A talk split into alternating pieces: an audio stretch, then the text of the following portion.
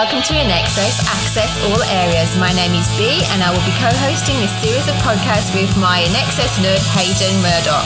We will be delving deep with you all to explore everything there is to know about this iconic band of brothers in excess, sharing music, tours, videos, albums and oh so much more.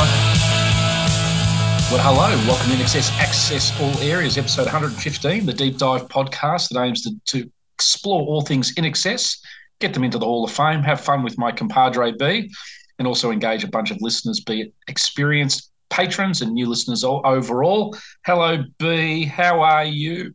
Um, yes, I'm. Uh, I'm. I'm shit, actually, Hayden. Yeah. a little two week gap in recording, and B's got COVID, and we, uh, you know, we we bow to our health first, and you know, uh, the podcast 2nd mm-hmm. However, we have felt a lot of guilt, haven't we, B, about still not being able to record like we do. So I'm very uh, admiring of you jumping on, and I guess it was like me two three weeks ago doing something similar in a way when I had it. Yeah, yeah, you were sick too, weren't you? Yeah. Yes. So let's hope this is uh, the end of it. I'm steaming up. I can't hardly see you actually with my mask and, my glasses. Um, I I can see that you're in a hotel room there. I am. Look, you know, there's a place in Australia that rivals uh, Vegas, New York. Uh, it rivals uh, LA, London, uh, Madrid, some of the uh, great cities in the world. Um, I'm in the Australian Capital Territory called Canberra. Well, let's be honest, it's a politician's town, it's a public servant town, and no, no sort of Bellagio or you know massive big casinos here. But I have enjoyed myself for the third week in a row being in Canberra for work activity. A place that INXS has played some very big concerts at before, uh, and a thriving music scene when bands do tour the country. So I know Midnight Oil are coming here soon. David Gaunt saw them in London the other week, uh, or in England, and uh, yes, this is where I am at the time of recording. I love going to Canberra. I love all the um the, the museums you've got there. The Science Museum is amazing. Yeah, well, I'm in a suburb called Fyshwick, which is uh, oh. notoriously industrial. And amidst a big industrial area, there are some, let's just say, establishments of the night B. Okay. okay, where uh, they do a thriving business. Is that the happy endings place? Not that I've been in there, uh, and not there's anything wrong with that, but uh, yes. You just so haven't I'm not in the glamorous part you? of town. let's let's get on before we lose. Oh, we will. We will before you your your glasses steam up any further. But uh, a little bit of sort of updates. Uh, thank you to all of the uh, contributors and listeners who have ordered their Richard Lowenstein book. I think I may better go there on Wednesday, B, when I'm heading back from Canberra and pick them up, or Thursday. And uh, we've got a lot of people who have ordered them, B. Mm-hmm. I think there's um, a good 14 um, that I've ordered now, and we've got another couple more coming through. So you can go on to the second batch if you yes. haven't missed this one. So please get your orders to us via email. That would be fantastic. And effectively, uh, if you want uh, an autograph uh, book, uh, you know, dedicated to yourself and uh, written to yourself uh, in terms of a sign up by Richard, um, you can order that.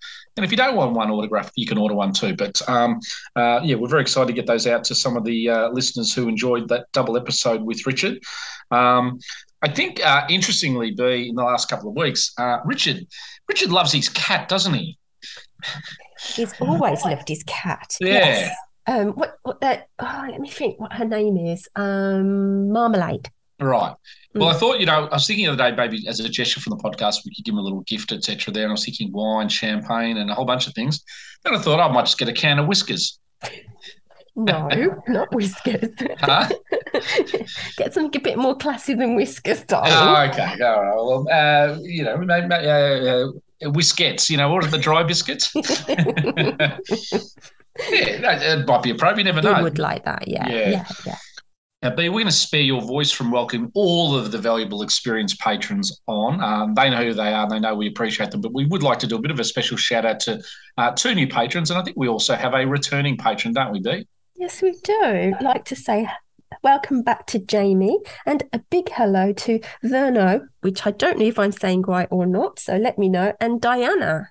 Fantastic. Thanks for jumping on, guys, and you know just helping us uh, keep the doors open for uh, for recording and uh, being part of this sort of collective mission there. So thank you. All right, B. Well, uh, I haven't, and you probably uh, would notice this. I haven't asked how your INXS week has been, more because I care more about your health. But but uh, give me some uh, juicy uh, anecdotes about your INXS week. Well, I have got a juicy one actually.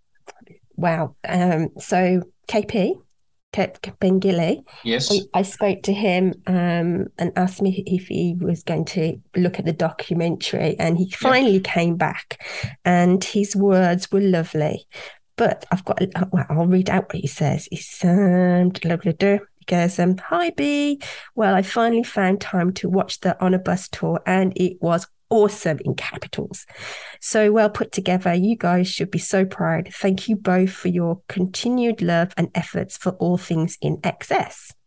And then I said, and did you know about the Church of Kirk? Spooky coincidence that Michael was christened there. And he says, no, but I didn't. But Tim and my first band, Guinness, performed there also. Oh, wow. It was our first get paying gig. Oh wow. How cool is that? And not only that, he says that's when they were about 15 or 16. He yes. says, and apparently ACDC played there too. At the Church of Kirk. At the Church of Kirk. And the fact that it has Kirk's name christened. in it. Yeah. It's a, bit, wow. it's a bit odd, isn't it? So wow. I don't think it's actually in the the church. We I think it's in the hall. So yes. we'll have to go again to the hall. For sure for sure. That's, that's pretty cool, isn't it? Well, these are the little stories that, that uh, make all this uh, worthwhile. And um, mm. um, as you've done a little bit of name dropping, I shall do a little bit of name dropping. But I did call great friend of the podcast today, Mark Opitz, and uh, Mark has uh, been over to Capri, as you know, and, and had a great holiday there. Uh, working on a bunch of things that uh, we may have a little bit of involvement with. Um, uh, but he did want to say uh, uh, hello to everybody in the podcast world who listens in, and uh, he's very excited to get on for another episode soon. And um, he's uh, heading off to Thailand this Friday. I think there's unfortunately a uh, significant sort of musical icon lady over there who ran a lot of the touring stuff. She passed away recently, so he's going over there with Jimmy Barnes for the funeral. So big shout out to Mark, and he sends his love to everybody. We would like to extend our condolences to the family and friends of Colleen Ironside. Uh, B, today we've got something quite unique with our topic of the week. And it's, uh, uh, as we probably put in a little promo blurb, uh, we, uh, well, myself personally, I guess on our behalf, did an interview about probably six, seven, eight weeks ago with uh, John uh, Lamoureux from The Hustle and also Nick Bambach from Rock in Retrospect, and primarily Nick's podcast, but John being a contributor and guest on there, um, liaise with us, and we went on uh, there as INXS Access All Areas uh, to really, I guess, first and foremost, talk about INXS and pump up their tyres. Uh, and secondly, you know, we got asked uh, a little bit about you know why we put the podcast together so you know today we're going to be uh, putting in sort of 45 minutes maybe 50 minutes of that three hour deep dive. Um, and we're also going to encourage people if you want to hear the rest of it and you feel like it's something you enjoyed to go over to nick's podcast. As a bit of a thank you to him uh, and john for allowing us to come on and promote uh, what we're all doing down here. Uh, but you can hear the rest of it. So uh, it was a lot of fun doing it. I know it happened at a certain time where you're at work, and um, and uh, I was a bit more involved with that. Uh, but uh, it was great to represent us, B, and uh, I guess spread the INXS love around the the planet, and and pair up with some other podcasts.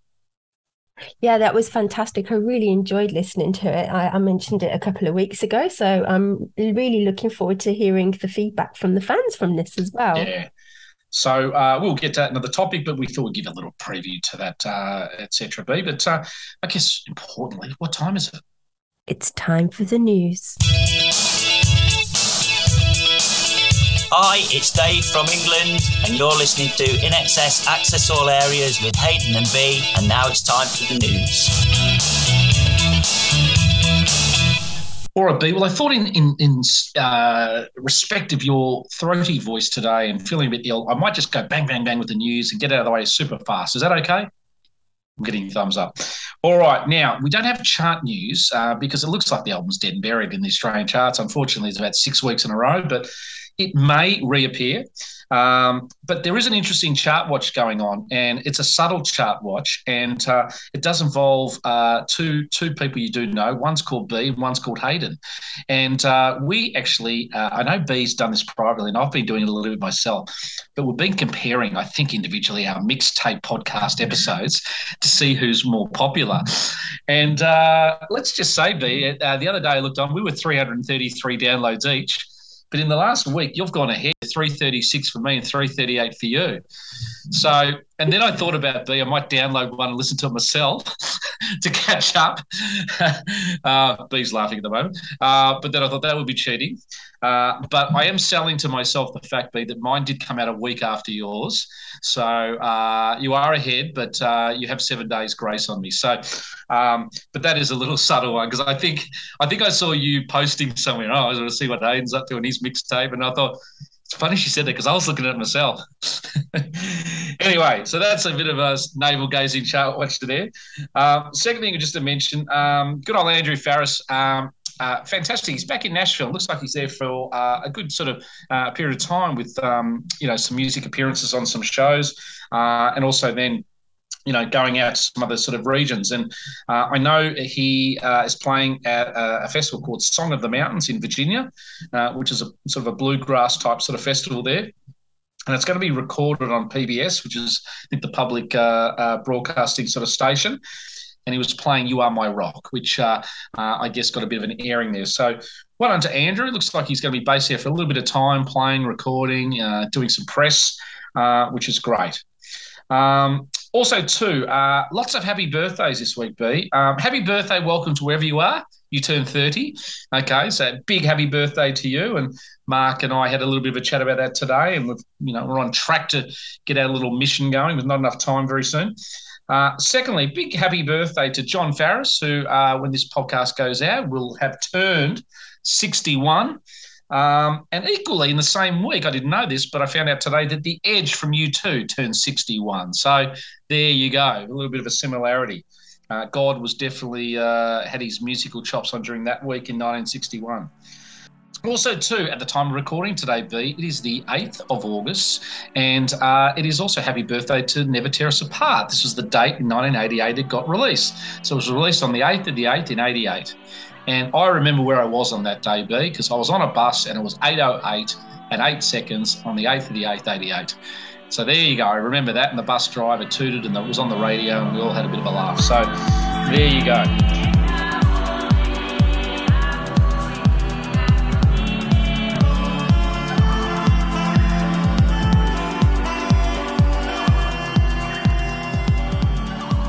Um, uh, valet, uh, rest in peace, Archie Roach. Uh, I know Matthew Marsland, a good friend of the show, MM, did post something uh, during the week, and they're both from Warrnambool, and he was a very famous Indigenous singer here uh, who passed away with complications in health at 66 and won a lot of ARIA awards, which is our equivalent to Grammys. So shout out to his community there.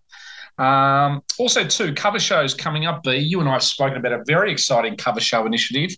Uh, I think in November that might involve the Don't Change Boys, where we may be able to sort of align ourselves with their concert that night. And uh, um, I'll just sneak peek at that info now because there's a bit more going into it. But looks like Blair's very excited to do a little bit of a joint venture between the podcast and his uh, live show. So uh, B's giving me the thumbs up at the moment that we're going to do something like that, I think. Also, to uh, shout out to this great article, uh, Def Leppard, uh, Phil Collen, that is C O L L E N, not Phil Collins, uh, but Phil Collen, one of the chief uh, guitarists and songwriters from Def Leppard. Uh, great article on the band. Uh, I think it's their 35th anniversary of, of uh, Hysteria, one of the seminal albums of metal in the uh, or soft metal, soft rock in the 80s. Um, he came out and had a, a, great deep dive article on themselves, U2 and INXS. Uh, and there was a, quite a big section about INXS, what he loved about the band and what he what he got out of uh, the style of music that uh, INXS played. Uh, but also had a great little uh, anecdote about a song that him and Andrew had written that hasn't seen the light of day yet. Uh, but I know when Def Leppard toured in Australia, Andrew went along to their concert, and there's a lot of good photos post stage for that. So do yourself a favour. You can sort of you know plug that into your Google search, and you should find that. Uh, not to be outdone, uh, we won't go media wars this week, but the Kirkster did find himself be uh, becoming the the Manly Music Festival ambassador. So without uh, you know Andrew and you know getting a lot of media time, Kirkster's uh, jumped in and he's there's a 12 day Manly Music Festival and uh, I think Kirk, there was some uh, video footage of, uh, of a his trophy room. Uh, the the Daily Telegraph did a sort of video of his trophy room, and Kirk was taking the uh, Daily Telegraph newspaper around, filming that. So, uh, well done to Kirk. And also, quick little sort of shout out to a guy called Eric Alper. Uh, his name pops up on a lot of the platforms, and I don't really know him very well, but every time I see his name, I think INXS. And he's also got an induction petition out there, help the band get to the Hall of Fame. So I don't really care whose petitions are out there as long as everyone's doing something collectively and individually that helps the cause. And I just want to say thank you to him and all the great articles he posts on his platforms as well. So if you ever want to see some good stuff, uh, that's some good places to see. And just quickly, um, with the Welcome to Wherever You Are anniversary, there's lots of articles. Uh, there's one in the Ultimate Classic Rock publication, and there's lots of things out there um, just sort of highlighting that album in retrospect. So um, you should get some good information there. But uh, that's the news of the week, B.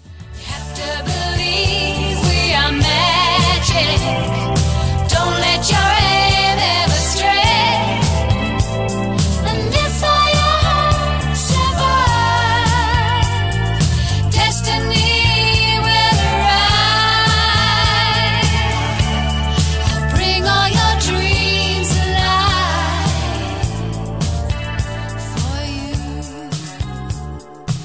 unfortunately, with um, lots of sadness um, around the world, we lost a ray of sunshine this um, week in Olivia Newton John.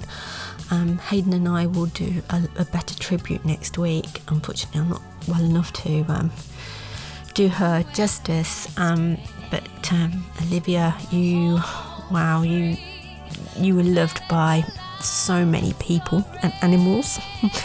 and um, our hearts go out to Chloe and her family and friends.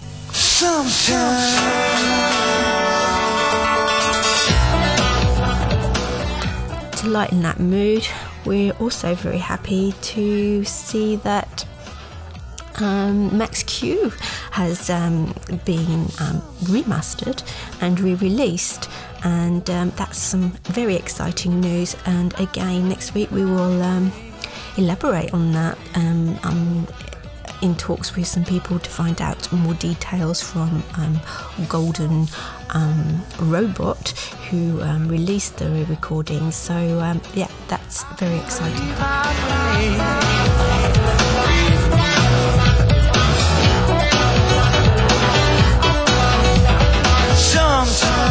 All right, Well, uh, we're going to go into uh, our topic of the week, and look, we won't reheat old soup and what we said earlier, but it's effectively a simulcast where three podcasts have got together: uh, INXS Access All Areas, which is us, uh, Nick uh, Bambach, uh, which is Rock and Retrospect, which is, um, I guess, this this uh, topic's going out primarily on his platform, and John Lamoureux from the Hustle has come in as more as a guest to align us all together. So um, essentially, you know, what Nick does on his podcast is look back at various rock acts. Nick's only in his sort of, I think, oh, it might be about 30s. Um, so most of the bands that he loves and he's discovered have come through his parents' be. Um, and it's great. His knowledge, you know, for someone so young, I'm feeling old now, uh, is awesome. Um, and look, we just really hope that this little sampler of about 40, 50 minutes you mm. enjoy. And you, then you go over to his uh, platform and podcast and check out the rest of the interview uh, because we do talk all things INXS for a little bit longer than this uh, part. Hey, this is Tim Farriss. Big shout out to Hayden and B. Also want to say hello to all the listeners and INXS fans. Thanks for listening. I love you, Hayden and B. You're doing a great job. Keep it up.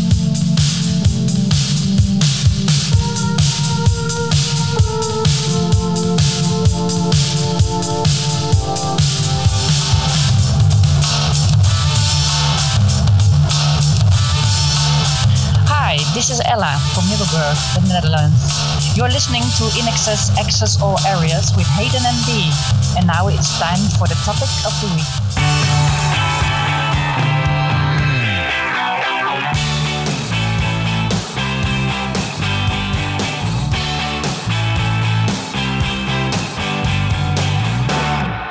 Hey, everyone, and welcome to another episode of Rock and Retrospect. I'm your host, Nick Bambach. I'm joined by two guests today. The first guest is a returning guest. He was on our second ever episode when we talked about Duran Duran, and I think he is the person that helped get them into the Rock and Roll Hall of Fame this year. That's our good friend John Lamoureux of the uh, Hustle podcast. How's it going, John? Very good. Thank you for bringing me back. And I, this was you and I did this, Nick. They have us to thank for being in the Rock Hall. Let's be honest about this. We did. I have the theory that someone listened and was like so enamored by our arguments and our take on the Duran Duran episode that we got them in the hall. Their first yeah. ballot, no less. Me too. I agree. And then we also have a second guest, and he's from the land out under, Australia. It's Hayden Murdoch. How's it going, Hayden? G'day, guys. Thanks for having me. Thank you so much for coming on. I, I know you have um, a podcast, right? I do. Uh, my uh, partner and I, as in colleague in the podcast world, uh, B, we host a, a, show called INXS Access All Areas. Unfortunately, she's working today. It's uh, midday in Australia, roughly at this time. So uh, uh, money needs call, but I'm sneaking into the back office of my job to represent the podcast and, and share some insights.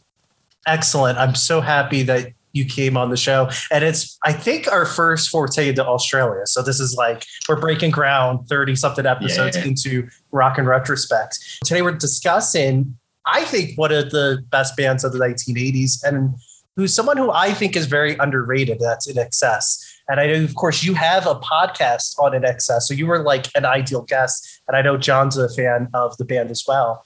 Uh, what was your first memory, Hayden, of INXS? Well, look, being from Australia and growing up here, we uh, were probably fortunate to see their first career, and that was their Australian career. Um, they've been a band that probably went on to have a, a US career, uh, a UK European career, and a South American career, all at different stages. But as a kid, sort of eight or nine years of age, they were, uh, and we did a lot of video shows in Australia before MTV. So we had shows like Countdown and Simon Townsend's Wonderworld, which was the show that first played at INXS Track. So probably being you know that vital youth and that age uh, that was sort of uh, my early memories of seeing them on the tv figuring their own style out in those days i actually oh. have a question for you hayden if you don't if you don't mind nick i'm going to insert myself here a little bit because we have a INXS expert and a peer and a colleague so i have some questions too um, remind me where dogs of space work into the history is that that was Michael's band before INXS, or how does it work? What's no, it was Dogs in Space was a movie. Uh, I know that, but didn't wasn't it based on a real band, or am I wrong? Yeah, it was based on a punk band set in 1979. Uh, a guy called Sam. Uh, the name the, the, name escapes me the surname, but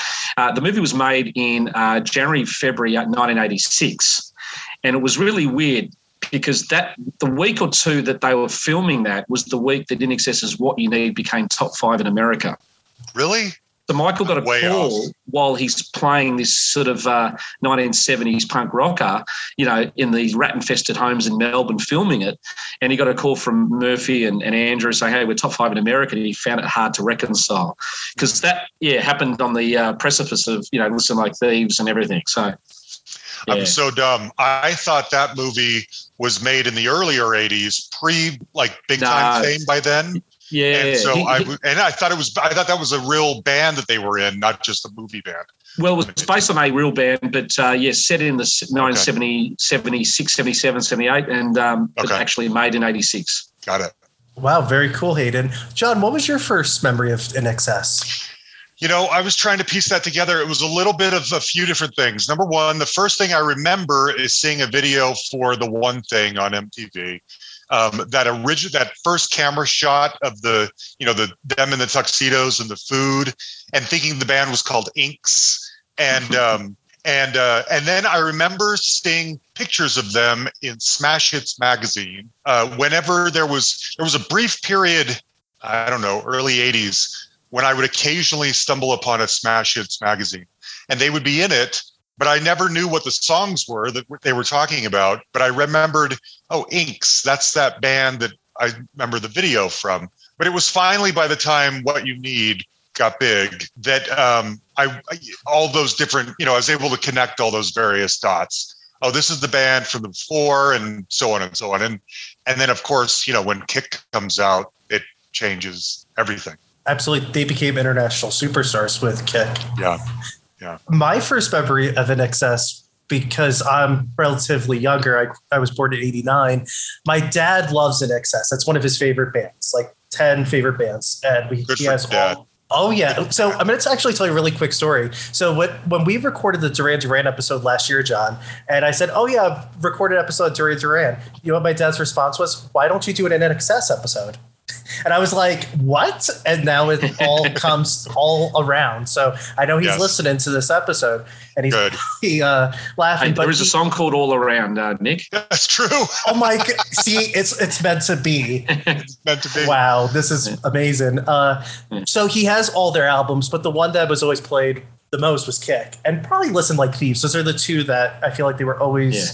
played the most, and Need You Tonight and New Sensation and all those great songs. And yeah, so I feel like they've always been ever present in my life because my dad loves INXS. Have you guys ever seen them in concert?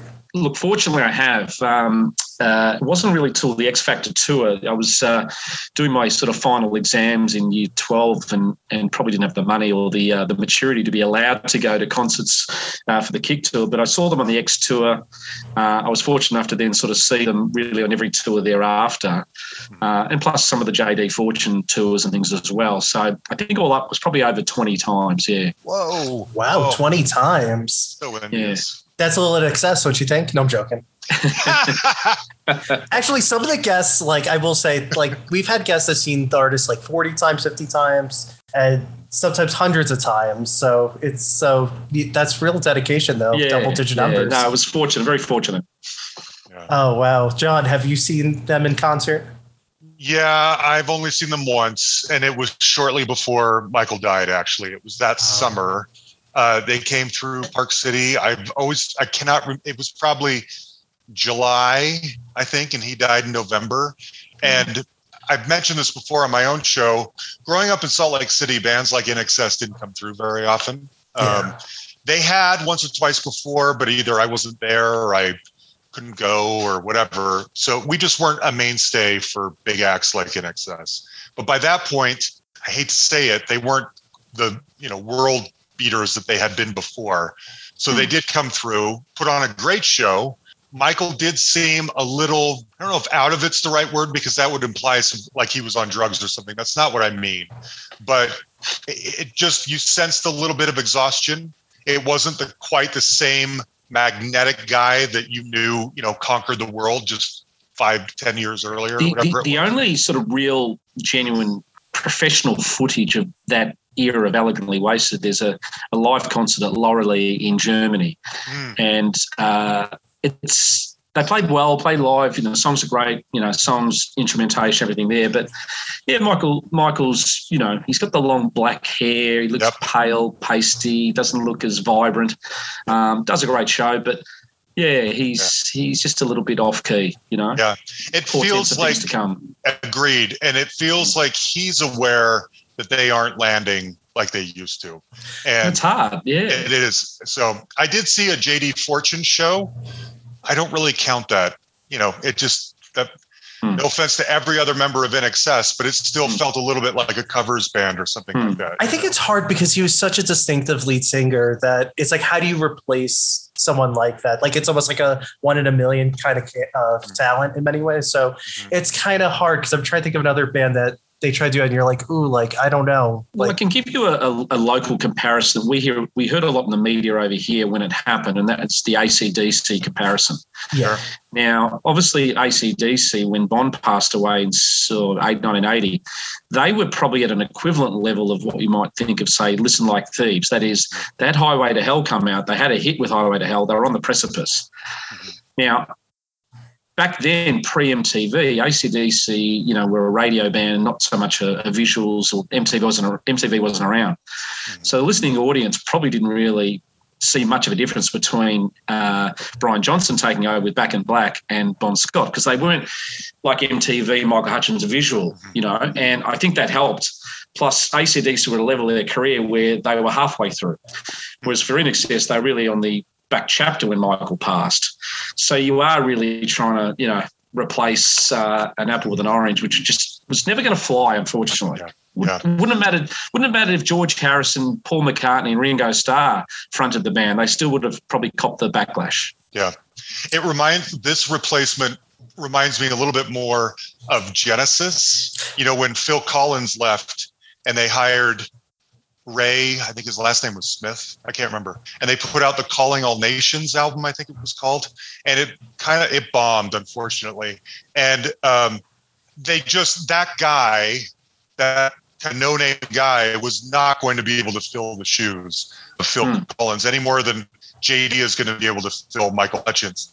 Now, I think the difference between Brian filling Bon's and these is that well, number one, the songs were better, obviously, in Back in Black, and number two, I think, I think one, you probably needed some more time, and I think you probably need to. I was going to bring this up later, but I think you have to manage expectations differently. I mean, you could mm-hmm. hang on to JD Fortune if you want, but you're going to play theaters to about 500 people. Is it worth it to you to keep INXS going and do it that way and hope mm-hmm. for the best? Or are you is that just not good enough and not worth the effort? And that's the question that bands like INXS have to ask each other. And they decided it wasn't, you know? And yeah. so, which is interesting because then Gary goes off or Jon or Andrew and form their own bands and they're playing to even smaller groups. But I'm sure they're so rich and, you know, no famous that they, it doesn't matter to them. It's just an outlet for fun and creativity. I'm, I'm yeah. assuming anyway. Yeah, I think you make some good points. I think the earlier things about Genesis, well, it's interesting. You know, you, you had an earlier replacement of a lead singer, and that was Peter Gabriel going, and then they internally replaced the singer by pulling the drummer out and letting him sing. Mm-hmm. Um, but yeah, it, it, it, I think uh, there's a certain sort of zeitgeist where ACDC were at that point where what's next, what's coming, and the songs were great. Mutt Lange, everything with the album. They weren't a visual band, and music wasn't visual then you know. Um, right. And uh, yeah, as I said, there's, there's, almost the similarity of Bon and Brian for the naked ear in America who didn't quite associate the lead singer with the band. And they they also had this other thing. They had a seven, second rock star. They had Angus. Yeah. and I think, unfortunately, with Michael and INXS, the five other band members, we know them to be valuable, but they didn't have, you know, Andrew, who you've interviewed, John, is shy and reserved and things like that. And he's not the flamboyant out there guy. Mm. Like if, if, God forbid, if Mick Jagger died, you still got Keith. You know, if Bono goes, you got Edge. If you've got Ace, if you got bon, Brian Johnson who went off, they still had Angus and sold yeah. tickets even without yeah. Brian. You know. That is a genius point. I hadn't thought about that, but you're right. Yeah. There is no second banana in, yeah. INXS that might still compel yeah. people to come and see them. I hadn't you thought. Could argue that. that. You could argue that Angus really is ACDC yeah. over the journey. You're exactly right. Exactly right. See, we so make true excellent points on this podcast already, and it's like ten minutes in. so we say. so we say. Uh, so just to take a step back, I just want to ask Hayden, uh, especially, what makes you a fan of INXS's music? Like what, like what defines this band to help you say, like, I this I is think, one of my um, favorites. Yeah, yeah. Thank you. Um, Michael articulated this really well. Um, Australian radio for many years uh, bucked the trend of what seemed to happen in America, and we weren't we're not formatted stations here. There are certain radio stations in in Australia up until maybe the last ten years where um, you could listen, as Michael said, to Led Zeppelin and Aretha Franklin on the same dial. Mm-hmm. And or Metallica and, and the Beatles on the same radio station. We don't format things into classic rock, country, soul, R and B. We had a, a, you know smaller country. We had less radio stations, so there was an aggregation of music on the same channel. And I think with INXS, they sort of were the sum of their parts, and it's probably the the hidden genius of why I love them is that they can do you know soul like a Never Tear Us Apart. They can do a, a blues thing like a you know a, a, a Mystify. They can do a um, uh, a Motown type backbeat of a disappear. Uh, they can do a funk of what you need. They can do a heavy rock, you know, in some of their sort of louder tracks and things. So stylistically, they were sort of uh, encompassing all, frag- all, all factions of music that I liked. And they used to get I guess lambasted from the record companies and different people going, you just you're going too many different areas. Especially with the Kick album, that was sort of declined by Doug Morris at uh, Atlantic, saying, "Here's a million to go re-record it." If you actually take away the commerciality of Kicking for a moment, just look at the album. Mediate's a very weird song, you know. Guns in the Sky as an opener is a bit of a weird song, you know. Um, Uh, Mystify, you know, coming then into Never Tear Us Apart. Need You Tonight's a very weird song. They are quite weird, but they sort of so used to familiar in our ears, we see them as quite commercially, you know, sort of soundy. But um, they take a lot of left and right hand turns on things that probably you know represent music overall. So you know I love Aretha Franklin, I like Led Zeppelin, I like Metallica. So INXS, you know try and incorporate a, a blend and amalgam of styles that I think until bands like the Killers and and um, the Bravery and uh, mm. Franz Ferdinand came around in the mid 2000s. You know that was suddenly deemed to be acceptable. You could do dance, rock, and go down a few different angles. So I think that's part of their legacy that's underrated. Yeah, their versatility is, uh, I think, one of their strong suits. Like they could kind of do all these different styles and still be successful. And I think that's a testament to them. And I know we're going to talk about this later. Is They're one of the few bands I could think of offhand that they could play on classic rock and new wave alternative stations, and you wouldn't think twice. And they have at least, I would say, double digit number of songs that you could easily play and you're like oh yeah like that's a great song that's a great song and and they all sound so different like a lot of them like yeah even I mean, like suicide surprising yes sorry sorry uh, we we get a lot of people in australia you know who who love INXS still and everything there but sometimes there's songs on there you look at a song like to look at you off uh, Shabooh Shoobah which is a real sort of deep dive fan favorite mm-hmm.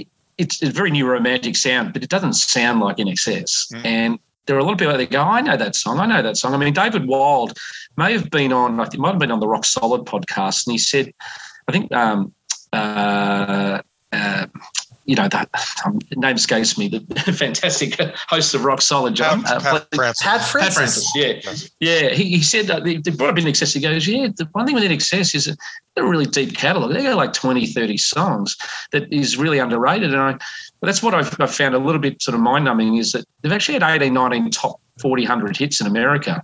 Mm-hmm. But there's another 30 in Australia and other regions around the world. They've had 50 sort of top 40 hits across the planet.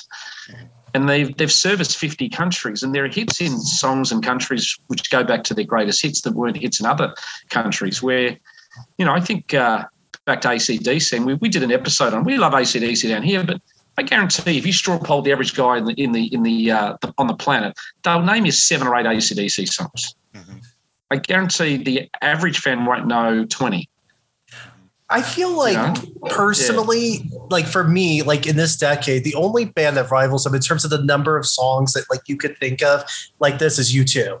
And and, yeah. and they were kind of like the rivals in many ways, even though Bono and Michael Hutchence were like best friends in real right, life too. But I feel like they were like almost like the top two bands in terms of international success even beyond America and Europe. And yeah, you're absolutely right, Hayden you may have seen this, John, is that it, singles from bands up until maybe the late 70s, early 80s were almost deemed a bit of a sellout. A lot of bands wanted to release albums. Like Led Zeppelin's great songs weren't singles, mm-hmm. but they're iconic.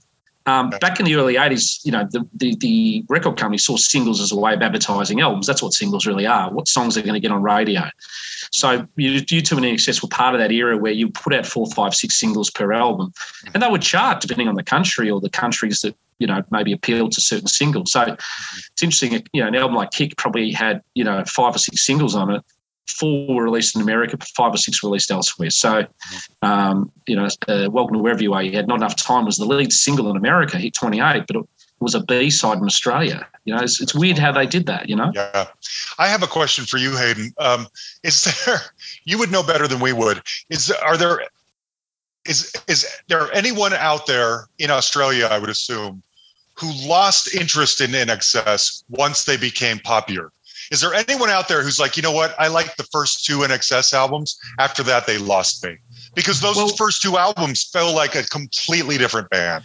Mm-hmm. So you talk about the first two, like it's yeah, the, the names INXS yeah, and underneath and, and the underneath the colors. Uh, look, I think there's there's probably more a shift where you've got the old rank and file you know, I'm a Shabooh Shoobah, the swing guy, you know, and mm-hmm. and then when they did the Chris Thomas years, the triumvirate of, uh, of Listen Like Thieves, Kick and X, that was their international coming out, so to speak. Mm-hmm. So I think you probably, you know, the first two albums were what they would probably call their sophomore years, you know, just figuring yeah. a sound out. I think when Mark Opitz came with Shabooh Shoobah, that was the takeoff moment where everybody started to embrace them and they found their sexy, suave side and their funky side and yeah. the bigger sound. Yeah. So there's there's not so much a backlash on the first two. I think there are people who go who are who grew up and really love Shabooh Shoobah and the swing. And we all know when a, a band starts to make it internationally.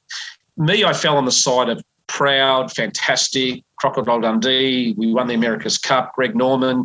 You know, we, we were part of this Australian invasion overseas. Men at work. You know that we're going global, and we were not Austria. We were Australia. We were.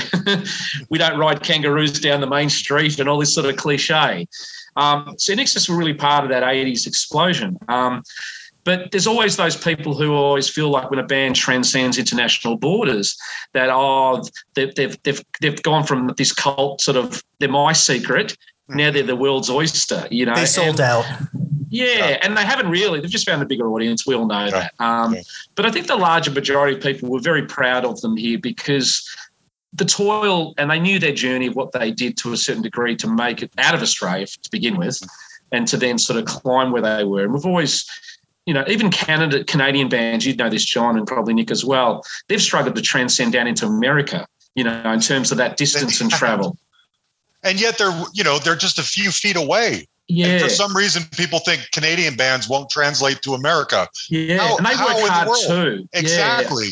Yeah. yeah. It's so weird to me. We did yeah. an episode on the Tragically Hip with John Mudford and Josh uh, Fitzgerald, and that's a band that's like distinctively Canadian, but didn't really transcend to America. And it's like weird because you could think to yourself like a lot of their songs could easily play on yeah, alternative right. radio, but it didn't translate for them for some reason. So it's so strange sometimes how it works for certain artists and then some. Yeah.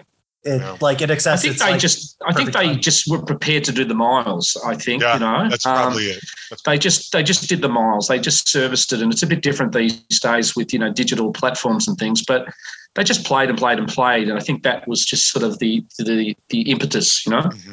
Yeah, I think something you said too, Hayden, that um, is interesting about them is that they are a very visual band. So I think them coming right at the uh, beginning of especially MTV really helps them because especially Michael, like performing on stage, like the camera loves him, and mm-hmm. it's just he's just magnetic to yeah the audience and like you can't help but not watch him and i think part of it is almost like duran duran is like they came at the right place the right time and mm-hmm. then they just made a lot of great yeah. pop songs yeah that's right and uh you know the I, look, I, I, guess everything generationally changes. And we may talk about this a little bit later when we hit the 90s, but you know, the 70s sort of, as soon as you hit a new decade, it's interesting how things move. And that MTV late 81, early 82 was a, a, pivotal time for a lot of bands. But I think they weren't stuck in that. They were able to sort of get through that era. There's a lot of, you know, bands maybe like a Flock of Seagulls and, you know, uh, mm-hmm. ABC and that were really caught up in 81 to 84, but never really could play live to the level and did the yards and had substance, you know. Um, yeah. And no criticism to them, but you, you, know, you had to be able to play live, I think, to survive longer as any type of band, you know? Mm-hmm. Absolutely. You actually, if I could piggyback on that comment, this maybe I'm jumping the gun on this, Nick. I'm just going to go for it anyway. You actually said something in your intro that makes me bristle a little bit when other people say it and they refer to them as an 80s band.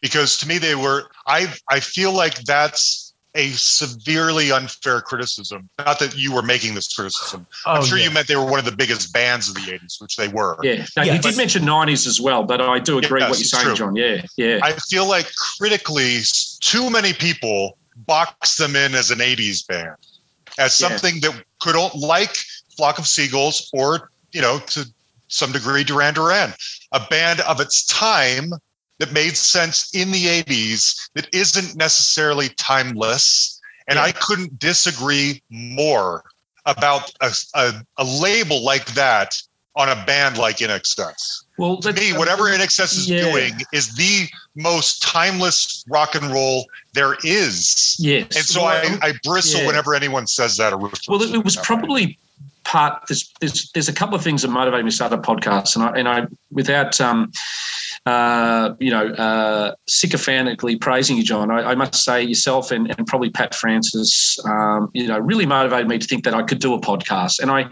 I do want to say really a genuine thank you to you because you, you, the way you do your podcast and the way you honestly share, you know, I hope people are listening to this and show vulnerability made me feel like that it's okay if I put it out there and I only get X amount of listeners because it serves a, a, need. And, mm-hmm. you know, it gave me a sense of belief that it could happen. And um, uh, so I thank you for that. And again, I, I really, you know, thank you for the almost the mentorship and guidance you've showed me. Like you, I put in a mission statement at the start of every episode because you, you, you suggested, you know, yeah, and so things like that are really helpful. Secondly, I, I also thought that as much as I loved INXS and things like that, I felt like the podcasts out there just seemed to represent Kick, and I felt like it was just not doing a legacy to the band's catalogue. Um, I felt like that uh, it's lazy journalism for a lot of scribes to turn around and just say, "Oh, '80s band" or whatever. So part of the the the the podcast series is to do a sort of a an A to Z chronological process of 1977 to 2012 and beyond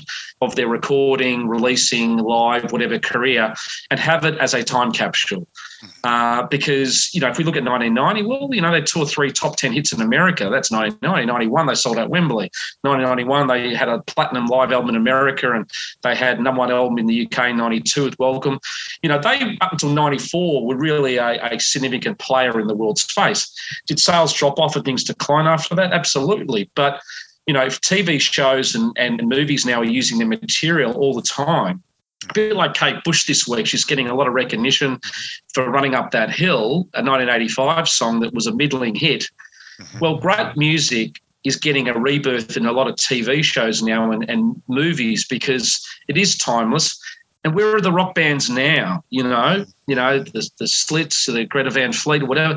But you know, unfortunately, rock is becoming almost a relic, and yeah. they are going back to go forward. Um, but maybe appreciation comes in time. yeah.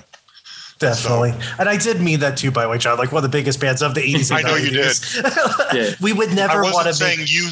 No, I know. I wasn't saying you say that, but I. Some people do yes. categorize them that way, and I just have to put a stop to it because it, I feel passionately against it. Yeah. Oh, absolutely. Because I think a lot of times it's like he's like Peyton said, lazy journalism, but it's also it's a lot of people tend to try to put people into certain genres or certain like characteristics or you know what I mean? And like it annoys me too because it's like we did episode on Kate Bush. She's impossible to actually categorize, and hmm. like yeah. she's just a, a, a, an originator and like a yes. trendsetter and an iconoclast. Yes. Like it's hard. Like that's how I feel about INXS in a weird way. It's like they just feel like a band that there's no one that sounds like them. They have a distinctive sound, but also yeah. even the way they write songs. And I think that's what I want to talk to you guys about later in the episodes. Their songwriting, which I think their process is absolutely fascinating, and they don't get enough um, credit for that. I did want to talk about the band's formation to move to talk about like the history of the band. Uh, they formed in 1977 in Sydney, New South Wales, in Australia, right? Right, yeah. Eden? Okay. Yeah. And then the uh, and then can you tell us a little bit about like how the band got together because I feel like you could contextualize yeah. it way better than I ever could. That's fine. Yeah, for sure. Look, um, Gary Beers uh, posted yesterday on Facebook. He actually went to the Palladium, I think, in LA. He went to see Midnight Oil there. And he was with, I think, Toby Rand uh, from his band and things. But um, they basically, along with Midnight Oil, started from the northern beaches of Sydney and supported Midnight Oil on a, on a few gigs. They were called the Farriss Brothers. Uh, the ex-manager of Midnight Oil uh, saw an ad on TV for IXL Jam. And he sort of played around with the logo and he thought of the XTC band and then IXL and then came up with this sort of stoner type creative genius idea of INXS. And if we think back to that era, you had REM and U2 and INXS and XTC, often for posters and for branding and badges and flyers on cars to go to our gigs. Having a snappy acronym type band notion, uh, OMD, whatever's another one, were very uh, in at that time. And uh, yeah, so they they sort of from 77 to 80 did a lot of touring. They did a lot of the outback, you know, mines and and and really roughed and tumbled it. And it was only it was three years into that time they then went and recorded. So they'd sort of honed seven, eight hundred gigs before they did their first album uh, in those early days. I got to say one thing, Hayden. I was going to bring this up in high school, it was one of my favorite discoveries that if you wrote the letters INXS in kind of box letters on top of each other, looks like a Union Jack. And so I, I, I, used to, I used to put that on my notebooks you know, I write tried it after the call. Yeah. Yeah. And then you write INXS, if you try it sometime in box letters and you come out with the Union Jack. And I was always yeah. so proud of myself for figuring Yeah. But, you know, I know Kirk, who we interviewed, he said, look, you know, back in the early days, and they put flyers on cars in the area about a gig coming up, you know, having a snappy, sort of punchy name uh, that was easy, uh, well, easy to write, but people equally were like inks, inks, mm-hmm. inks, you know, um, uh, became one of those things. Yeah. Yeah. Now, I have a question for you. So they formed the band essentially because Andrew Farriss and Michael Hutchence were friends in high school. But then, to clarify, did they have two different bands, or did another yeah, band absorb? Yeah, there was that? a band. There's a band, Doctor Dolphin, which uh, a couple of the, the band members are in, and then Andrew and uh, uh, Michael became friends over an altercation at school, and Andrew wrote poetry. And sorry, Michael wrote poetry, and Andrew was sort of quite besotted by this kid who just come back from Hong Kong for a couple of years, and um, and they sort of joined forces, I guess, in terms because of the three brothers, and uh, I think uh, you know, obviously in the family, they would play and practice in the garage, and then one day Michael, who was friends with Andrew, they said, "Why don't you get up and sing?" Um, of which that happened, and then they got Gary in a little bit later because he was one year old and had the van, uh, had mm-hmm. had the van to be able to take the equipment, and he could he learned bass. Um, so it was sort of quite an organic thing. Three brothers and sort of three friends. Tim and Tim and Kirk were, were, were good buddies and friends in science class, and I think one I think Tim had walked past or Kirk had walked past and seen Tim drawing a guitar on his pencil case, and that struck up a conversation to which uh, led to music. So, um, but yeah, they were all sort of pretty much t- together there, and um, we just recently did a little two year anniversary of our podcast and we did a Northern Beaches trip up the coast and we went to the, where their high school was. We went to the house where the Farriss brothers uh, grew up and rehearsed. We knocked on the door and the lady had COVID. She couldn't let us in. She's like, oh, it's so great. And we had 20, 30 people on the lawn out the front saying hello. That's we went great. to where they we went That's to awesome. where they filmed the film clip for Stay Young on the beach, and we've we've got a video coming out. We've got it all filmed. We'll send it out to you. But oh, please we do. Did a, oh, we did a retrospective. Yeah, yeah it was a lot of fun. That's Good. incredible. Oh, so I had a question for you, Hayden, because I did. I've always been curious. How did they get the name INXS? Well, uh, yeah. Look, as I said, the uh, the manager of Midnight Oil, who was going through a bit of a religious sort of uh, uh, uh, sort of uh, you know awareness or awakening um, was you know partaking in a few of the medicinal sort of Bill Maher substances, you know, uh, and uh, he was seeing it out on TV, which was a jam ad, and then he he liked XTC and then IXL, and then he he formulated just just this composite of initials and sketches, maybe a bit like John's Union Jack, and then came up with INXS instead of the Farriss brothers. So that that was sort of the sort of the genesis there. That's very interesting because I I had a friend. This is really funny when it was they were playing on the car about oh my god like 10 12 years ago. He thought it, he spelled it out like n-i-x S, and I'm like, it's INXS. Like, why? Like, why would you think that? He was thinking like, oh, it's like REM, and I'm like, no, it's like you. Well, it, it means it's, like it's really funny say REM. There's yeah, there's a, there's a lovely tribute from Michael Stipe to Michael and the band about three years ago. Mike, Michael Stipe's, I think he's in England promoting the greatest hits or the 30th anniversary of something, and he was talking a bit about Michael Hutchence in the interview. And it goes for about 90 seconds, and he said, "Oh, I learned a lot from Michael. His vocal technique. You know, he was more daring than people gave him credit for. You know, and, and Stipe himself was saying about Hutchence. He said, "Look, a song like Strange Currencies, mm. there's a middle eight in that I took straight off at INXS song, the way you do your middle eights, and then the vocal daringness to go soulful was something I never tried, but Michael would do things like that." And I think Michael suffered a little bit from the Brad Pitt syndrome. I think people these days realize Brad Pitt's a great actor. Mm-hmm you know, mm-hmm. and he got his Academy Award for you know the the, the Tarantino movie. Mm-hmm. But I think Michael suffered a bit, and I remember this horrible review one time that a a very sarcastic journalist said in the year 2000, said, oh, yeah, Michael's sort of the Keanu Reeves of rock and roll, sort of the movie hero we need, but not quite a great actor or mm. whatever. And it really bristled me. Um, and if Michael, if Michael looked a little bit like, um, um, you know, uh, Mick Jones from The Clash, they probably would have had more street cred. Oh, you know what I mean? I, everything you're saying, I do not understand. Yeah. I mean, I I think Michael is the top in the top three greatest frontmen of all time: Freddie Mercury, Mick Jagger, and Michael Hutchence. I don't think that's even arguable. And mm. and I, this is going back to what I was saying earlier. I feel like they get knocked down a peg or two because what they do seems almost effortless. If it was that easy to write rock songs that are poppy and funky and dancey, everyone would do it. And they don't. And yet INXS can do it every time out on every album, every yeah. song. Do you hmm. know how how impossible that is?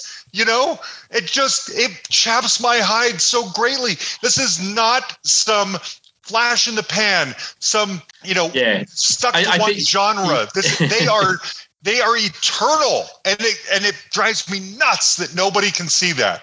Ricky Gervais, one of my heroes uh, in the show Extras, was had that famous episode with David Bowie. Mm-hmm. And uh, you know, little fat man. you know, uh, anyway, he he was saying, you know, in pre-production about writing a song, and you know, uh, Ricky says to to David, "Oh, if you could do something like a Life in Mars, you know, Starman, blah blah." He goes, "Yeah, right." F and L, yeah, that's all right, Ricky. I'll just go off in two hours and write you another Life in Mars. Yeah, right. Good on you. he put he put songwriting in perspective with that comment. Yeah, I'll just roll one of those out for you in the next hour. No problems. I'll do it over lunch. Yeah, it's true. So it's not easy. Yeah. No.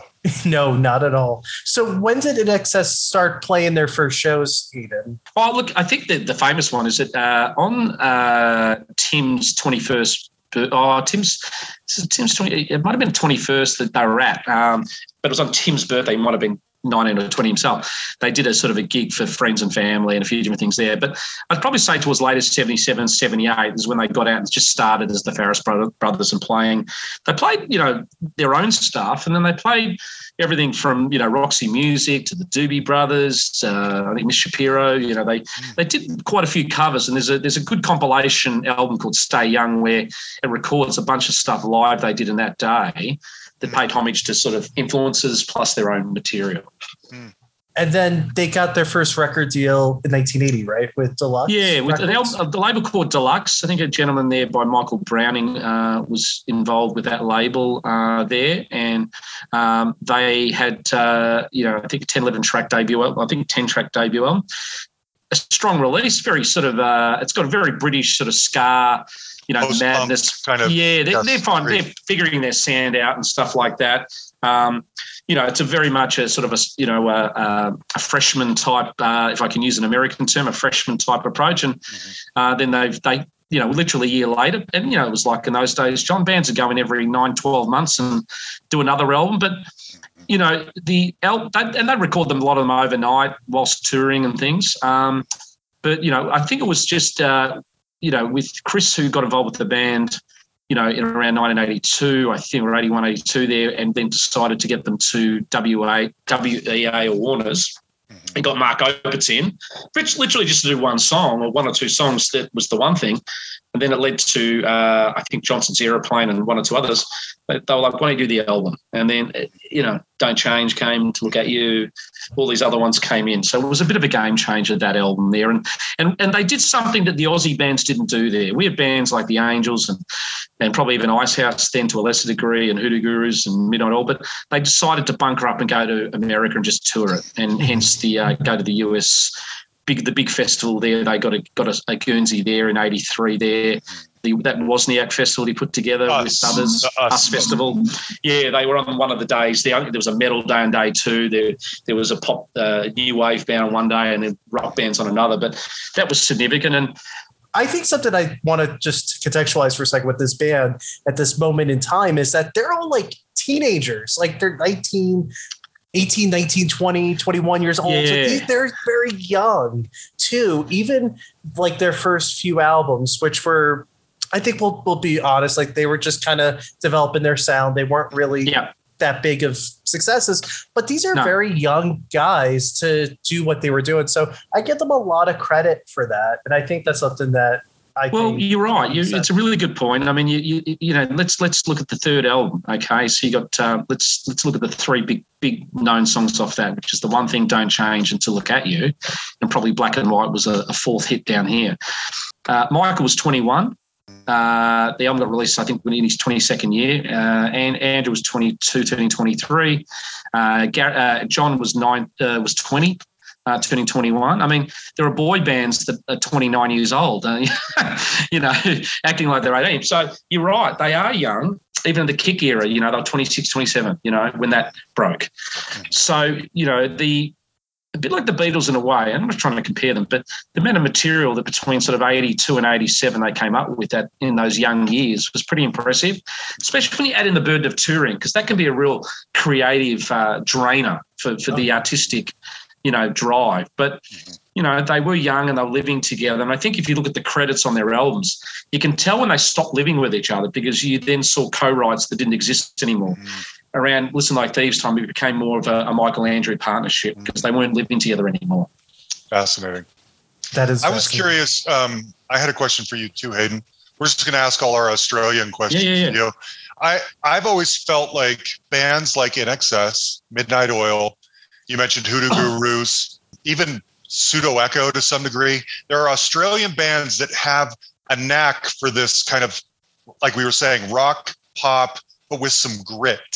And they have a they have a an attention to the grit that America doesn't have, and certainly yeah. the UK doesn't have. Yeah. And I and Angels are like that, Cold Chisel to some degree.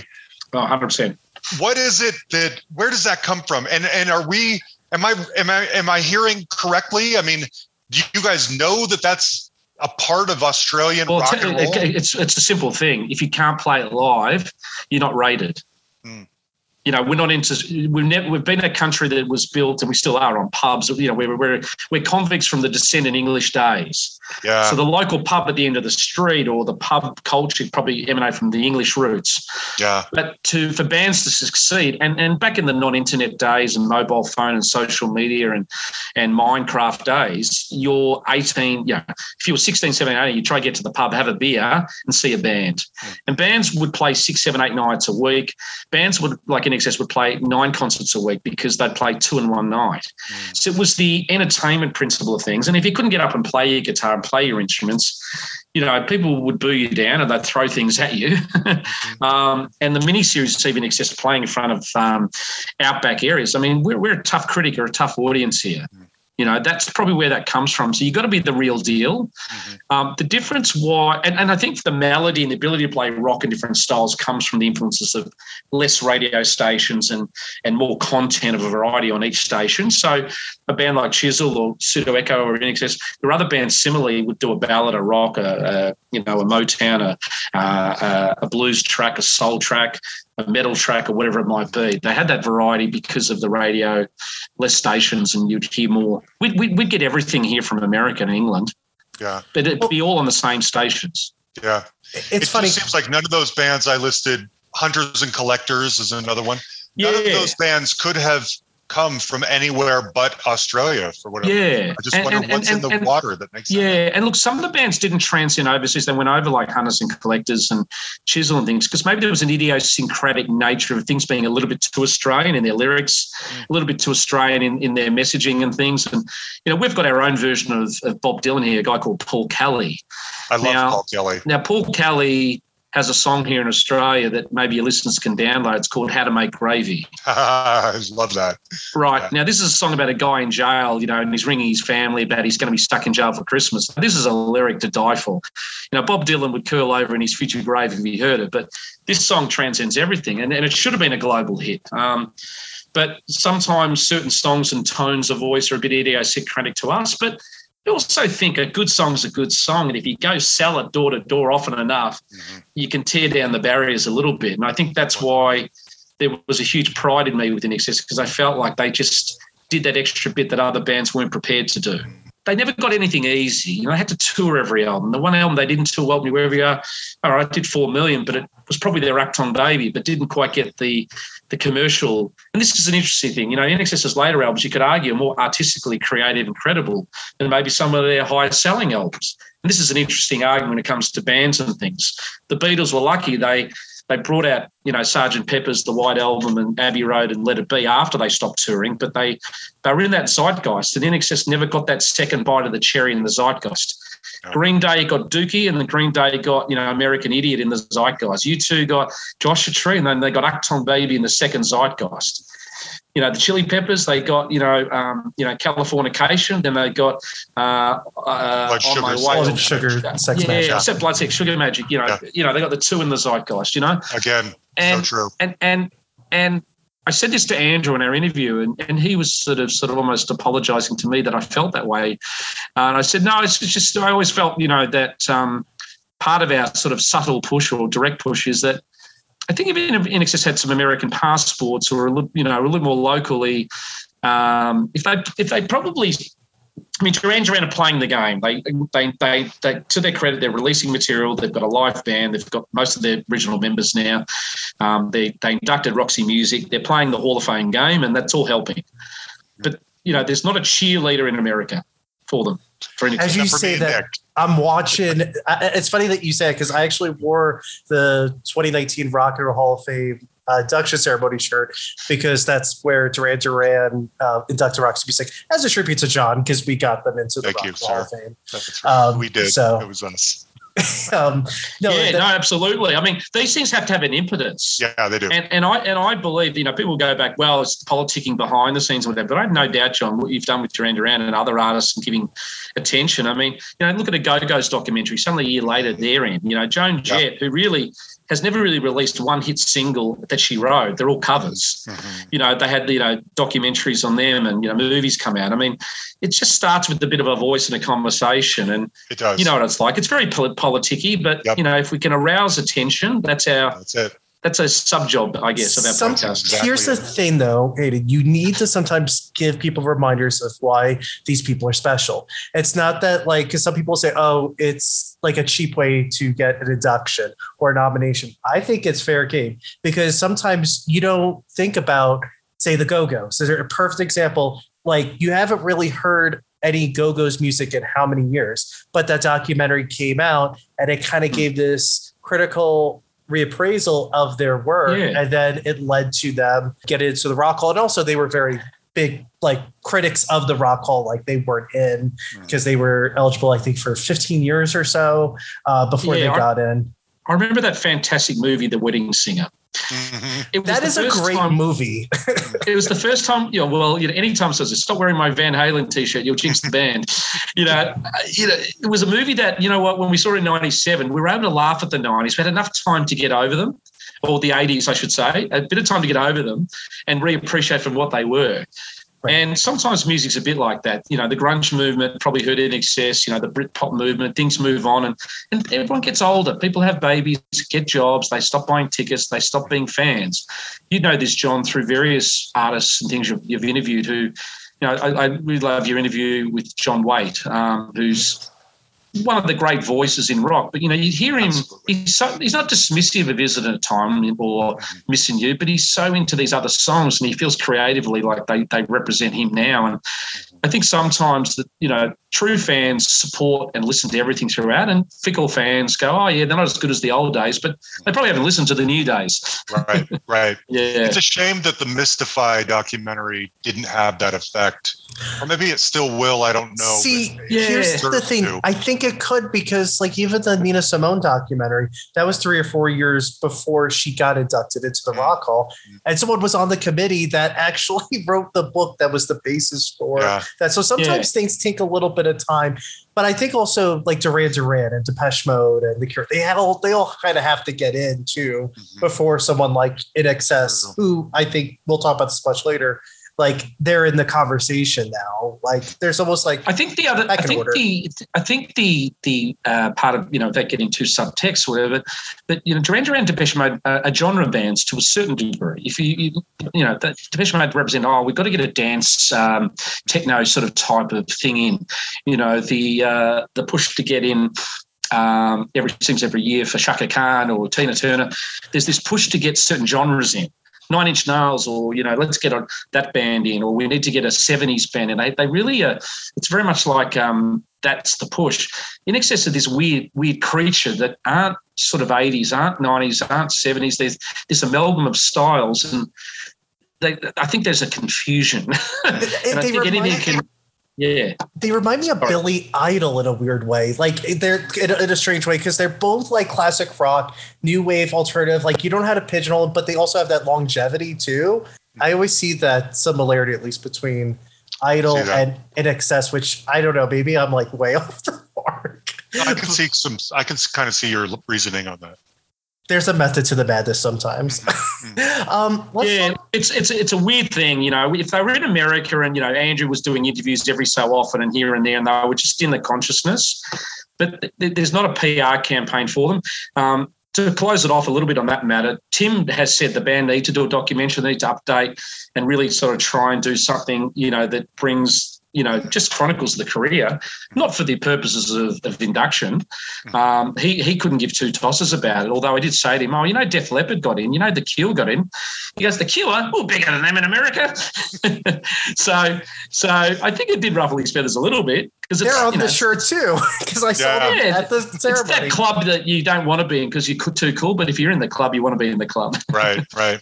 I mean, Robert I had thought of it before, though. You're so right, Hayden. They need that second zeitgeist moment whether it's yeah. a song on Stranger Things that suddenly brings Kate Bush yeah. to awareness or the documentary on Showtime or whatever it is, they're just desperate for that. We're all starving for a second INXS zeitgeist moment. Yeah, we I think there's there's I think the one one would, if I can use a golfing term, is that the, the great thing that stands the test of time is the songs. They're not dated. They don't have sonics that are very littered in a certain sort of synth era or whatever they are But, you know, certain songs can sound fresh now. I mean, there's the odd song that's a bit dated, like Send a Message, but the songs do stand up and sound fresh mm. as they were recorded. And I think that's a testimony to, you know, like the Beatles and, you know, uh, even U2 and certain bands, they still stack up. And mm-hmm. that's all you got at the end of the day is your songs. Agreed. That's actually going to segue to the next question I was going to ask you guys is um, how would you describe their sound and which artists do you think they drew inspiration from? to create their music. I'll let you go, John. I've yeah, probably uh, for a moment. You go first. well, to me, they're just like a modern update of the Stones. I mean, I feel like yes. you take you take the Stones and you factor in where the Stones were influenced by blues. Mm-hmm. Imagine if the Stones had been influenced by funk, and that to me is kind of what the the bedrock of INXS is. You have the technological tools that were available in the 80s with some synthesizers and some, you know, big drums and some great guitar riffs and stuff like that. And they incorporated all of those things, but like Hayden said, not in a way that sounds dated or genre specific or anything like that, but they used the tools that were available at that time to enhance and embellish the bedrock of their sound, which was a funkier, uh, Rolling Stones. That's what I think of when I think of INXS. Yeah, I think that if I think back to the bands that uh, uh, influenced Tim and uh, Andrew and some of the stuff in the early days, um, Roxy Music were a big influence, and you've got the saxophone part of Kirk. Mm-hmm. Um, they're a six piece, which opens up a few different sort of sounds and sonics and things. Uh, the Clash, you know, were a big band, the angsty sort of stuff there. The Stones, particularly the Doors, mm-hmm. you know, a little bit with Michael there. Mm-hmm. Um, and you're right. I think it's a really good point, John, about you know you've got the modern day more the tools to use, mm-hmm. the influences, um, and I think what they had was a courage or a courageousness not to be limited to a sound. Mm-hmm. They were they were comfortable putting on. You know, we might do a, an episode on talk, uh, talk about one two punches of completely diametrical different songs after each other. I mean, you know, they they weren't afraid to sequence albums that would take you on tours of left, right, and everywhere. Yeah, they and they just didn't. They they owned their they what they did also too, which protected the integrity of things. They owned their own tapes and recordings and mm. production costs. They got their own studios. When they had enough cash, they put money into that. So they weren't beholden to the record company to tell them what to record and having A and R guys going and going, yeah, just, just you know, move the chorus here and change that word around. They weren't beholden to that inf- interference. Interesting. I think what was really interesting about the Mystify documentary, which I watched last night finally, I've held, I've held off watching this movie until last night for whatever reason in my life. But I thought what was really fascinating about their process is that when Michael, especially, would write the songs with Andrew, they would he would also think about the melodies, which I think is pretty rare. You don't hear too many songwriters that also think of the music components of the songs. Yeah. Usually, like in Squeeze, one writes the, the songs, the other writes the music. And even yeah. like um, Elton John and Bernie uh, Taupin, like there's like those partnerships. But I think it's fascinating yes. that especially Michael, it seems, thought of both. And I think that's very yeah. special.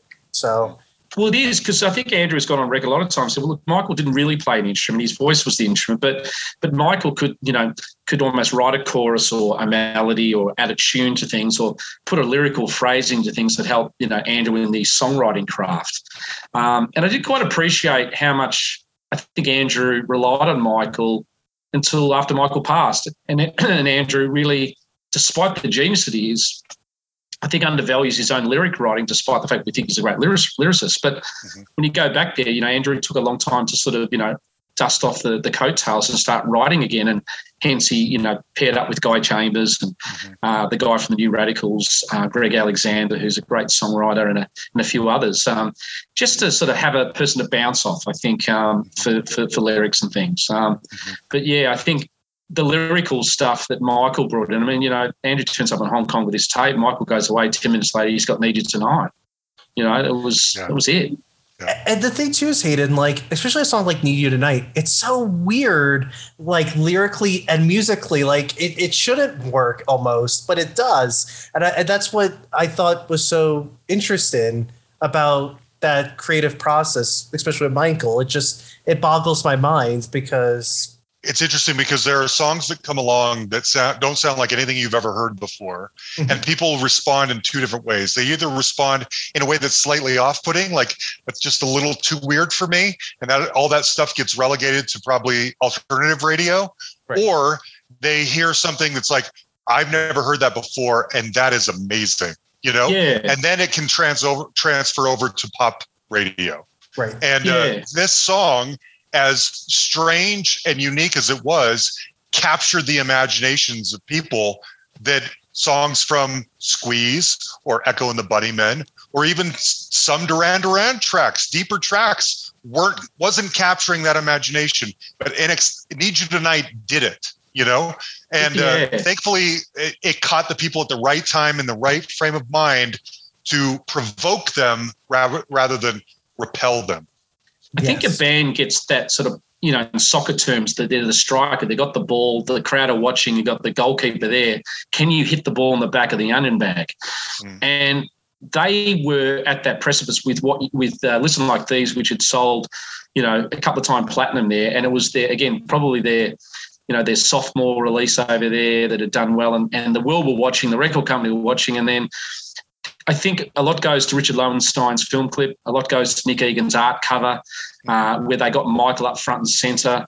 Uh, they, it was a real composite of song meets uh, promotional video meets album cover coming across the screen.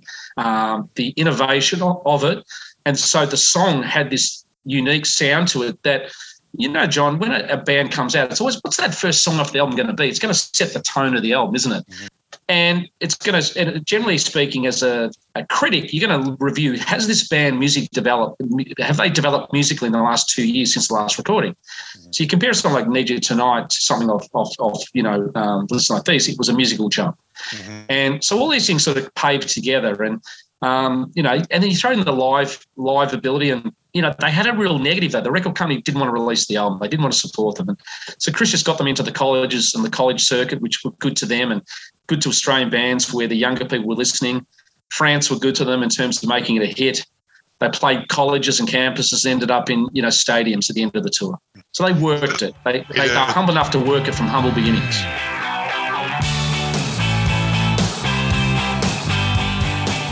hope the listeners check out your uh, podcast. Thank you for uh, let us know about that. John, where can they find your legendary podcast? That's so funny. uh, it's called The Hustle. Um, I we have a lot of mutual friends, so I I think at this point people have either decided they like it and they want to listen to it, or they don't like it and they don't want to listen to it. But if you're new to it, look for the hustle and go into the archives because chances are pretty good we've talked to somebody that will capture your attention. The, the amount of I always say this every time I talk to John, but the amount of guests that he gets, it's insane. Like like like the legends that you get. So I'm jealous, but I'm also so excited for you. And like John, I, I, I love the. Sorry if I could ask you. I, I love the when you had youth on the other week because um, as you probably know, you know, with Crowded House, he, that was one of his first projects, and then he worked with Midnight Oil down here, mm-hmm. and he wrote "Sunshine on a Rainy Day" that he gave coverage to, which is still one of you my. Sent me the link, and I haven't had a chance to watch it yet. Right, yeah, right. See, that was the hit in Australia. You know, not long after was there, and I didn't ever associate with his ex-wife. You know, yeah, and yeah. I didn't quite the history, the origins of the song. I'm so glad you asked him, and yeah. I was playing that song every day. Now I love the Zoe version better, and mm-hmm. it's such a non. You, it's, it's such a non. Um, uh, uh, uh, what's the, the band he was in again? uh, Killing Joke. Killing Joke. Yeah. It's such a non-killing yeah. joke song. Yeah. You know, uh, but he must have been a real happy, lovey way to write that. And it's a killer lyric, killer sentiment, and um, I've yeah, never heard that song in the states. I only know it because I lived in England briefly yes. in 1991, and it was a big hit, hit, over yeah. there. Otherwise, I would never know that song but anyway. that's the nuggets that your show delivers on that I really, really, really enjoy. And you know, I could go on for hours about your Iva Davies one and Icehouse, oh, and um, Simple Minds and things. So he's a great guy, Iva Davies. He's a real generous yes. interviewee, I think. Yeah, I liked him a lot. Yeah, cannot recommend John's podcast enough. It's it's really thanks, guys. Among the ones thanks. that I listen to all the time. Of course, you guys can follow me at Nick D Bambach on Twitter, and of course, you can follow the uh, podcast Twitter account, which is at Rock and Retro Pod. Leave us a review on Apple Podcasts. We need reviews for people to help discover the show and the great content we, we produce, just like this episode. Uh, thank you so much for our listeners, by the way, because this is the one year anniversary of the podcast episode. So thank you guys for congratulations, Nick. Well done. Oh, thank you. Uh, just thank you for all the support, the emails, the uh, messages. Uh, really appreciate it. Uh, thank you, John. Thank you, Hayden, for coming on the show. And we'll talk to you guys later.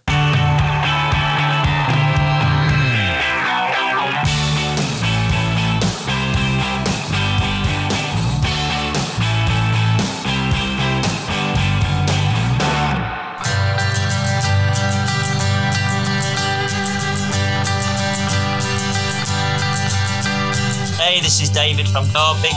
Hi, this is Katie from England. G'day, it's Paul from Sydney. Hi, this is Ella from the Netherlands. This is Dr. Jim, and that's a wrap.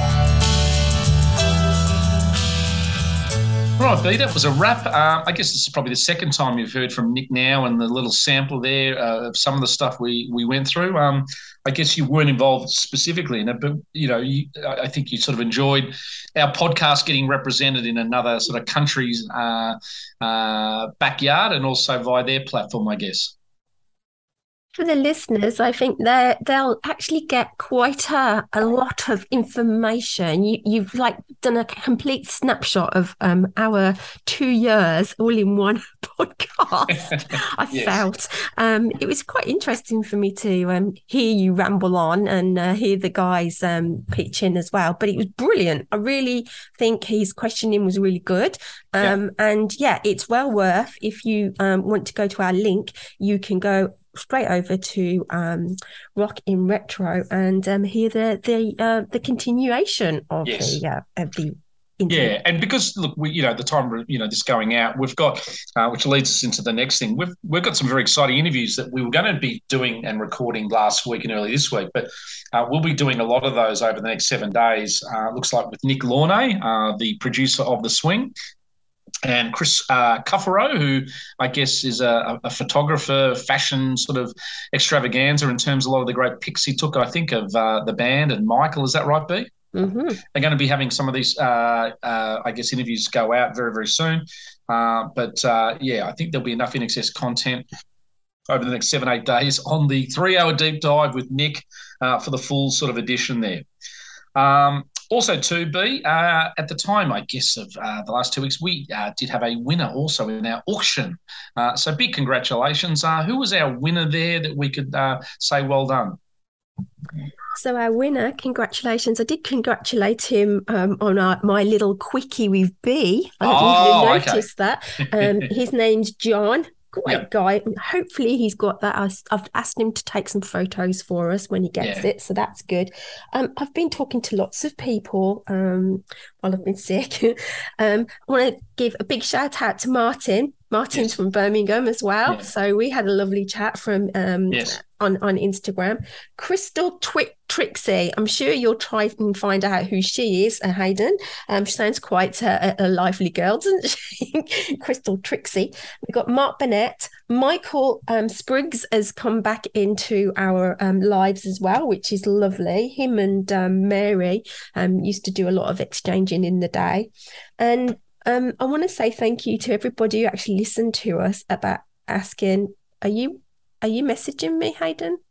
Uh, you reminded me to say hello to someone on our Patreon page. So I said uh, hi to Darren because because I got this sort of post uh, and I've got a Juliet to give me a thumbs up. So I've got this post going, hi, oh my God, is that you, Hayden? The real one and only. Hey, hey, I'm going to pass out if it is you. Ha, buddy. Gee, I love being on a INXS NUT, ha ha ha ha, rock on. so, so, so I, I, I, was like, I, am not very important, but I thought I'd better acknowledge the, the build up there by saying hello back. So thank you, Darren, and hello. And, and Darren, I think, just recently become a, uh, a patron, hasn't he? Darren, I talk at least twice a day, I think. Right. Okay. Um, he's he's really fun. I really like him. He's quite fun. Um, but there's lots of other people out there too. Andrew Everett as well, and Simone. Um, thank you. I was mentioning them before. I was really interrupted by Hayden. He's tweeting, texting, um, um, about putting some reviews on, onto our website. It really makes a difference for other fans to find out um, yep. and hear your your lovely reviews that you give. So thank you very much.